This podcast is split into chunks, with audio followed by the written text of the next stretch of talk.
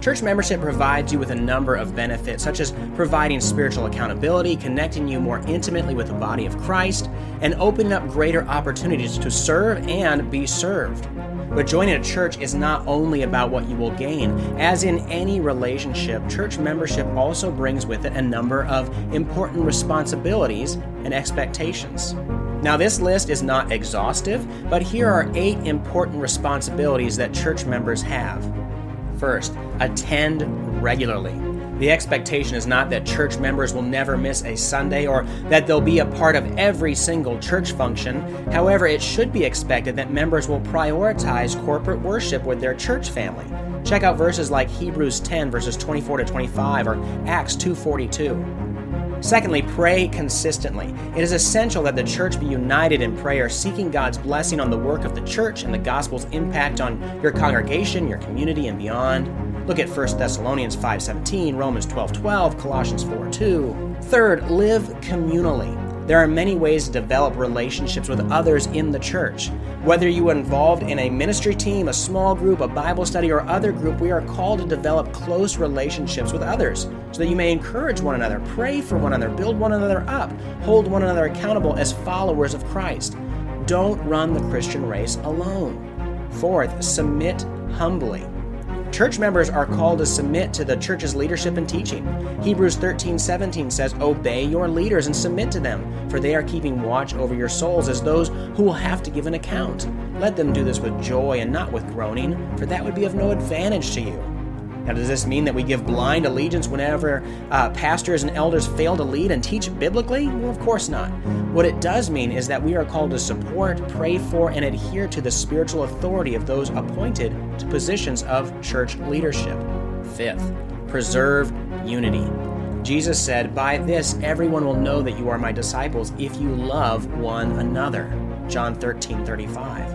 All believers are tasked with preserving the peace and unity of the body, overlooking offenses when appropriate, Proverbs 19:11, bearing with and forgiving one another, Colossians 3:12-14, and pursuing biblical and God-honoring peacemaking when conflict inevitably arises. Quarreling, gossip, and divisiveness should not mark the life of the believer. 6. Give generously. Our love for the Lord should manifest itself in every area of our lives, including how we make use of the finances He has entrusted to us. Members are to contribute as the Lord directs to the financial support of the church and its ministries. Look at 1 Corinthians 16:2 and 2 Corinthians 9:7. Seventh, serve faithfully. Each of us has been given the ability and the command to serve the Lord in some capacity. Members should eagerly find a place where they can serve and make use of their spiritual gifts for the good of others. Look at Romans 12:1 and Ephesians 4:11-13. An 8th responsibility that church members have is to pursue holiness. The life of the Christian should be marked by an increase in Christ's likeness and victory over sin. While we'll never be free from sin on this side of eternity, we are all called to fight sin and pursue Christ wholeheartedly in this life. Look at Romans 12:12. Regular Bible reading, prayer, and worship should be made an ultimate priority.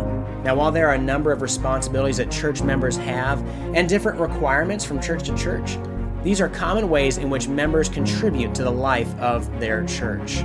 I encourage you to think more deeply about how you can better serve and be a part of your local church. Hope that was helpful, and for more resources, visit ReasonableTheology.org.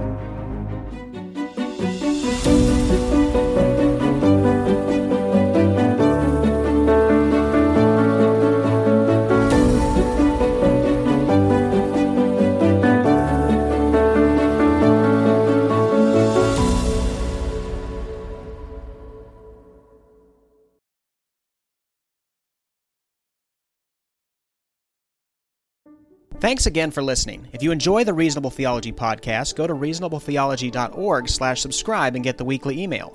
Each week I send out the latest article or podcast episode, and each email also includes a helpful definition to expand your theological vocabulary, a beautiful painting depicting a scene from Scripture or church history, a musical selection to enrich your day, as well as the best book deal I've found that week to add trusted resources to your library.